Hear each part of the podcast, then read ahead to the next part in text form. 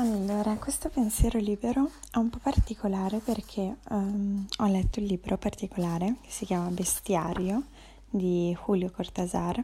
Non so se lo conoscete, ma um, a me è, è, è interessato molto l'intero libro, soprattutto questa storia lontana. Il titolo è Lontana, il sottotitolo è Diario di Alina Reyes Praticamente in bestiario ci sono tante, tante scene, tante storie differenti, tutte molto surreali. Diciamo che questo filone del, del surrealismo è abbastanza forte in, in Cortasar e credo che questo libro mi abbia fatto capire perché io non so amare. Quindi niente, volevo condividere questo pensiero libero con voi che è un pensiero libero su Julio Cortasar, ma in realtà nasconde un pensiero libero sull'amore, sia inteso l'amore romantico, sia inteso sull'amore per se stessi. L'amore per se stessi ce l'ho, però questo libro ha suscitato un po' di, di riflessioni su se stessi, dopo vi dico perché. Invece l'amore romantico, allora praticamente questo libro è così surreale, così particolare che ehm, innanzitutto io grazie a questo libro ho capito il perché è da anni che non mi piace leggere e il motivo è che non mi fido, non mi lascio andare, non mi fido degli altri, in, ge- in questo caso dello scrittore, e la verità è che io non mi lascio andare, non mi abbandono alle pagine dei libri, così come non mi abbandono a nessuno. E, e l'ho capito proprio leggendo questo libro perché inizi, inizio una storia, è fatto di tante storie e soprattutto questa storia lontana l'ho iniziata e dicevo vabbè dove cazzo stiamo andando, cioè dove mi sta portando questo qua? Non si capisce niente, volevo smollarla, poi ho insistito a leggerla, a leggerla e alla fine della storia ho capito che sono io quella che non ci capiva un cazzo del dove stavamo andando e che non è necessario capirci nulla, cioè basta solo andare, fidarsi dello scrittore, fidarsi di un ragazzo, di una ragazza e semplicemente andare.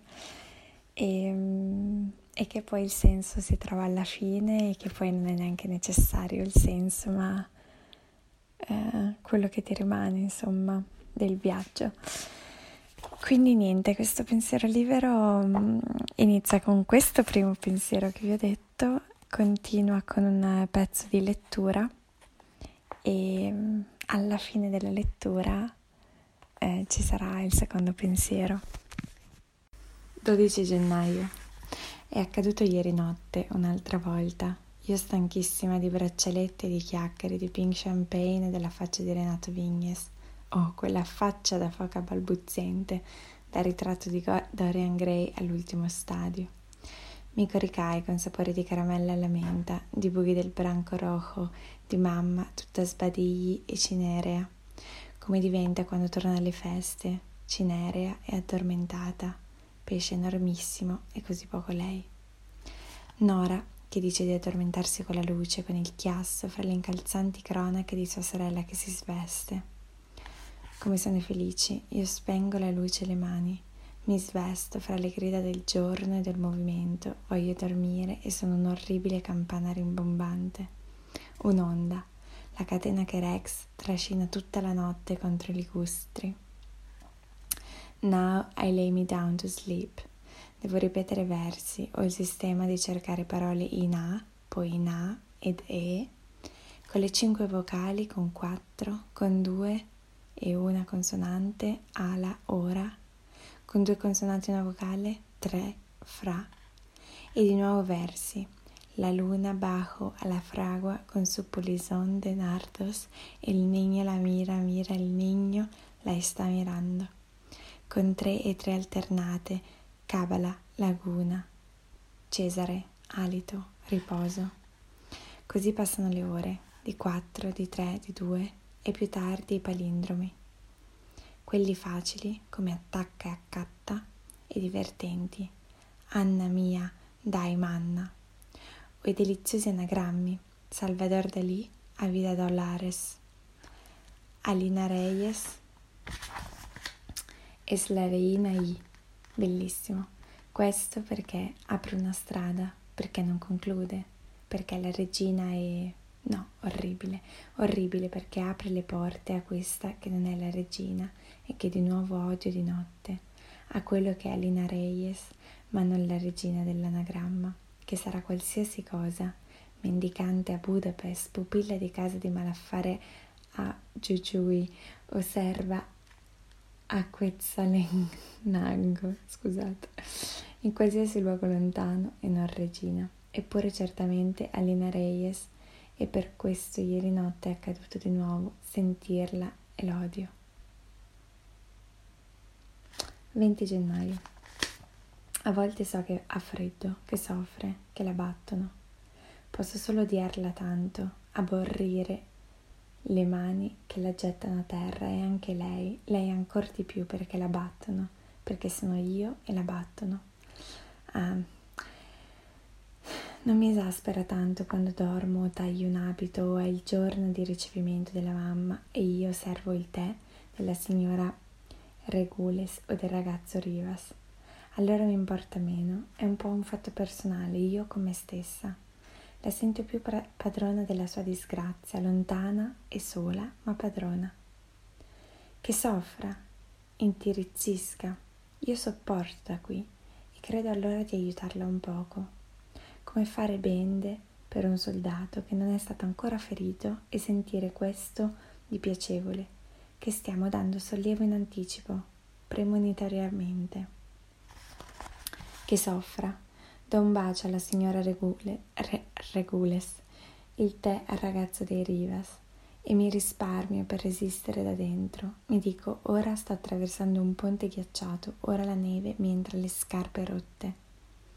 Non è che senta qualcosa, so solamente che è così, che in qualche posto attraverso un ponte nell'istante medesimo, però non so se è nell'istante medesimo, in cui il ragazzo dei Rivaz prende la tazza del tè e fa la sua miglior faccia da scemo. E resisto bene perché sono sola fra queste persone senza senso e non me ne sono e non ne sono tanto disperata. Nora è restata di sasso ieri sera, ha detto ma che cosa ti succede? Succedeva quella, a me tanto lontana. Una cosa orribile deve, essere capi- deve esserle capitata. La battevano, o era malata e proprio quando Nora stava mettendosi a cantare Fauré e io dovevo accompagnarla al piano, guardando tutta felice Luis Maria con i gomiti sulla, sulla coda che gli faceva da cornice, mentre lui mi guardava tutto contento con una faccia da cagnolino, aspettando gli aspreggi, entrambi tanto vicini e tanto innamorati. Così è peggio, quando vengo a sapere qualcosa di nuovo su di lei e intanto sto ballando con Luis Maria e lo bacio solamente sono accanto a lui, perché io, quella lontana, non è amata. È la parte che non amano, che non amano.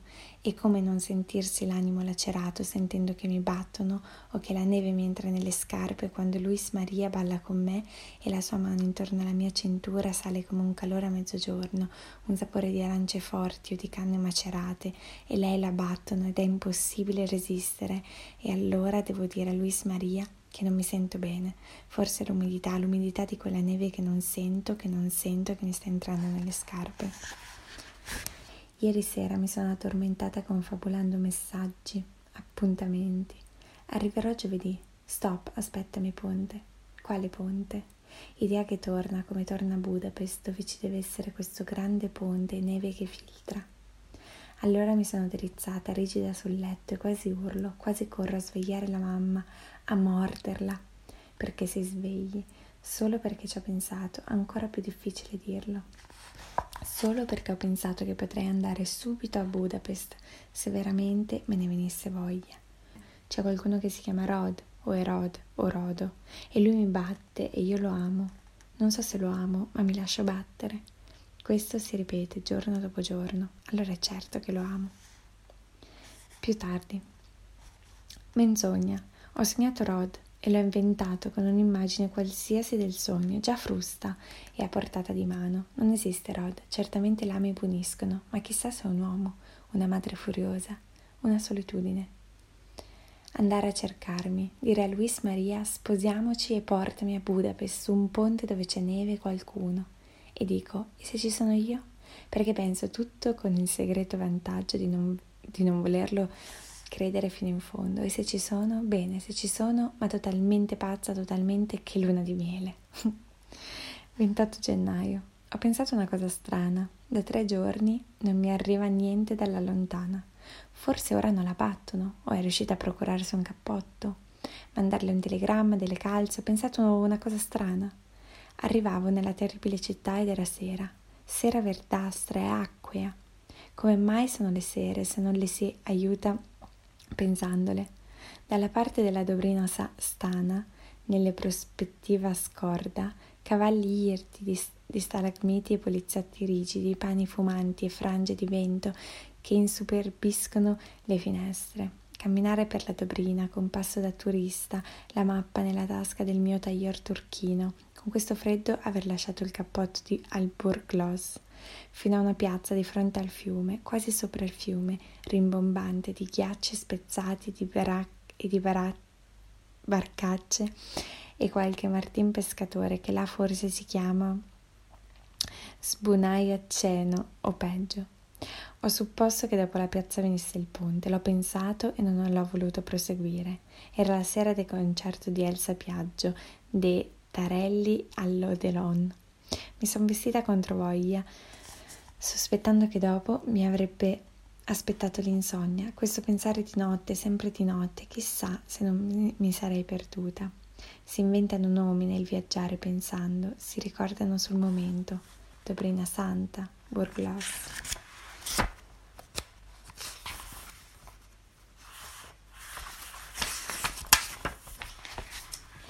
Ma non so il nome della piazza, è un po' come se davvero fossi arrivata in una piazza di Budapest e mi fossi perduta perché non sapevo il suo nome, lì dove un nome è una piazza. Vengo mamma, sta tranquilla che arriveremo per il tuo bat e il tuo Brahms. È un percorso tanto semplice, senza piazza, senza il Burglos. Qui noi, là è il sapiaggio. Com'è triste essermi interrotta sapere che mi trovo in una piazza e che dopo la piazza comincia il ponte. Notte, comincia, continua. Tra la fine del concerto e il primo bis ho trovato il suo nome e la strada, Piazza Vladas, il ponte dei mercati. Attraversando Piazza Vladas ho proseguito fino all'inizio del ponte, un po' camminando svelta e un po' con il desiderio di fermarmi davanti a case e vetrine, di fronte a bambini ben coperti e fontane con alti eroi dagli imbiancanti mantelli, e dalla mia poltrona si usciva direttamente sulla piazza con l'inizio del ponte fra enormi colonne. Ma questo lo pensavo soltanto, attenzione, esattamente come anagrammare es la reina I invece di Alina Reyes o immaginarmi la mamma in casa Suarez invece che accanto a me.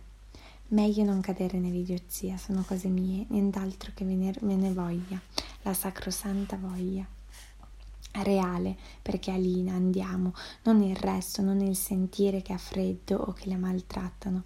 Mi viene in mente questo e ci penso perché mi spiace per sapere come andrà a finire, per sapere se Luis Maria mi porterà a Budapest se ci sposiamo e così gli chiedo che mi porti a Budapest. Più facile uscire a cercare quel ponte, uscire a cercare me stessa e trovarmi come adesso, perché ho già percorso la metà del ponte fra grida e applausi, fra Albeniz e altri applausi alla polacca, come se ciò avesse senso fra la neve che cade e che mi spinge con il vento di schiena, mani d'asciugamano di spugna che mi sospingono per la vita verso la metà del ponte. Ma sono diventata una canaglia con il tempo, ormai non lo rispetto più. Ricordo che un giorno ho pensato, là mi battono, là la neve mi entra nelle scarpe e questo lo so all'istante, quando mi sta capitando là, io lo so nello stesso tempo, ma perché nello stesso tempo? Magari mi arriva tardi, magari non è ancora accaduto, magari la batteranno di qui a 14 anni, o è già una croce e un numero nel cimitero di Sant'Orsola. E mi pareva carino, possibile, stupidissimo, perché dopo si ritorna sempre nel tempo contemporaneo. Se adesso lei stesse veramente percorrendo il ponte, so che lo sentirei subito e da qui. Ricordo che mi fermai a guardare il fiume che era come una maionese non riuscita, batteva contro i pilastri infuriat- infuriatissimo e risuonava e staffilava. Valeva la pena affacciarsi al parapetto del ponte e sentire nelle orecchie lo spezzarsi del ghiaccio laggiù. Valeva la pena fermarsi un po' per la vista, per la paura che mi nasceva dentro. O era la mancanza di riparo, il nevischio disfatto e il mio mantello in albergo. Scrivo qui senza aver la voglia di continuare a ricordarmi ciò che pensai. Mi farà male se continuo a ricordare, ma è vero, ho pensato una cosa strana. 30 gennaio, povero Luis Maria, che idiota a sposarsi con me, non sa che cosa si tira addosso o sotto, come dice Nora, che posa in- a intellettuale emancipata. 31 gennaio, andremo là. È stato talmente d'accordo che quasi urlo. Ho avuto paura. Mi è sembrato che lui entrasse troppo facilmente in questo gioco e non sa niente, è come la pedina della dama che risolve la partita senza sospettarlo. Pedina Luis Maria, accanto alla sua regina, accanto alla regina E. 7 febbraio. Curarsi. Non scriverò la fine di ciò che avevo pensato durante il concerto. Ieri notte l'ho sentita soffrire di nuovo. So che là mi stanno battendo di nuovo. Non posso fare a meno di saperlo, ma basta con la cronaca. Se mi fossi limitata a lasciare prova di questo per piacere, per sfogarsi, era peggio. Un desiderio di conoscere man mano che rileggevo, di trovare chiavi in ciascuna, pa- in ciascuna parola buttata sulla carta dopo quelle notti, come quando ho pensato alla piazza, al fiume sconvolto, ai rumori, ma poi ma non lo scrivo, non lo scriverò più ormai. Andare là e convincermi che rimanere nubile mi faceva male, nient'altro che questo, avere 27 anni e senza un uomo. Adesso avrò il mio cucciolo e il mio stupidone, basta pensare ad essere, essere finalmente e per bene. E tuttavia, dato che chiuderò questo diario perché una o si sposa o scrive un diario, le due cose non vanno bene insieme, e adesso non mi piace abbandonarlo senza dir questo con la gioia della speranza, con la speranza della gioia. Andiamo là, ma non dovrà essere come l'ho pensata la sera del concerto. Sul ponte là troverò e ci guarderemo. Ah, scusate, sul ponte la troverò e ci guarderemo. La sera del concerto io sentivo nelle orecchie lo spezzarsi del ghiaccio lì sotto e sarà la vittoria della regina su quella aderenza maligna, su quella usurpazione indebita e sorda. Si sottometterà, se realmente sono io, entrerà a far parte della mia zona illuminata, più bella, più vera. Basterà andarle vicino e appoggiarle una mano sulla spalla. Alina Reyes de Aros a suo marito arrivarono a Budapest il 6 aprile e alloggiarono a Ritz. Due questo due mesi prima del loro divorzio. Il pomeriggio del secondo giorno Alina uscì a conoscere la città e il disgelo. Poiché le piaceva camminare da sola, era rapida e curiosa, andò girovagando alla vaga ricerca di qualcosa, ma senza porsi proporselo troppo, lasciando che il desiderio scegliesse e si esprimesse con improvvisi impulsi che la portavano da una vetrina all'altra, cambiando marciapiedi e negozi. Arrivò al ponte e lo attraversò fino a metà, procedendo ora a fatica perché la neve le intralciava e dal Danubio cresceva un vento dal basso difficile che agguancia e sferza. Sentiva la gonna incollarsi sulle cosce e all'improvviso un desiderio di tornare indietro, di tornare alla città conosciuta. Al centro del ponte desolato, la donna cenciosa, dai capelli neri e flosci, aspettava con qualcosa di fisso e di avido sulla faccia obliqua, nella contrazione delle mani che pure già si tendevano. Alina fu accanto a lei ripetendo, ora lo sapeva, gesti e, dis- e distanze, come dopo una prova generale, senza paura, finalmente liberandosi. Lo credeva con un'impennata terribile di giubilio e di freddo, fu accanto a lei e tese a sua volta le mani, rifiutandosi di pensare, e la donna del ponte si strinse contro il suo petto ed entrambe si abbracciarono rigide e mute sul ponte con il fiume sbriciolato contro i pilastri. Ad Alina fece male la cerniera della borsa che le, for- che le forza della che la forza dell'abbraccio le inchiodava fra i seni con una le- lacerazione dolce, sopportabile. Stringeva la donna magrissima, sentendola intera e assoluta dentro il suo abbraccio, con un crescendo di felicità simile a un inno, a un liberarsi di colombe al canto del fiume. Chiuse gli occhi nella fusione totale, rifuggendo le sensazioni di fuori, la luce crepuscolare. Repentinamente, stanchissima ma sicura della sua vittoria, senza rallegrarsene perché intimamente sua e definitiva. Le parve che una delle due dolcemente piangesse. Doveva essere lei perché sentì le guance bagnate e lo zigomo, e lo zigomo dolerle come se avesse ricevuto un colpo. Anche il collo e all'improvviso le spalle incurvate da innumerevoli fatiche. Quando aprì gli occhi vide che si erano separate. Adesso sì, gridò, di freddo perché la neve le stava entrando nelle scarpe rotte, perché in direzione della piazza Lina Reyes si allontanava graziosissima nel suo taglior grigio, i capelli leggermente sciolti al vento, senza voltarsi andandosene. Ok, è finito. Eh, questo pensiero libero è molto diverso da tutti gli altri perché, anzi, solitamente non si potrebbe leggere un libro, ma sviluppare formulare un pensiero e dovrebbe essere sotto i 15 minuti, quindi è tutto sbagliato in questo pensiero libero e non replicate. Quello che vi volevo dire alla fine di questa storia, se non vi siete addormentati, ma se vi siete addormentati adoro e lo spero un po', quello che volevo dirvi è che, ehm, cioè volevo lasciarvi con una domanda, a voi capita mai di di sentire una connessione molto profonda con una voi del passato oppure con una voi del futuro o con un voi del passato e con un voi del futuro. A me ogni tanto capita.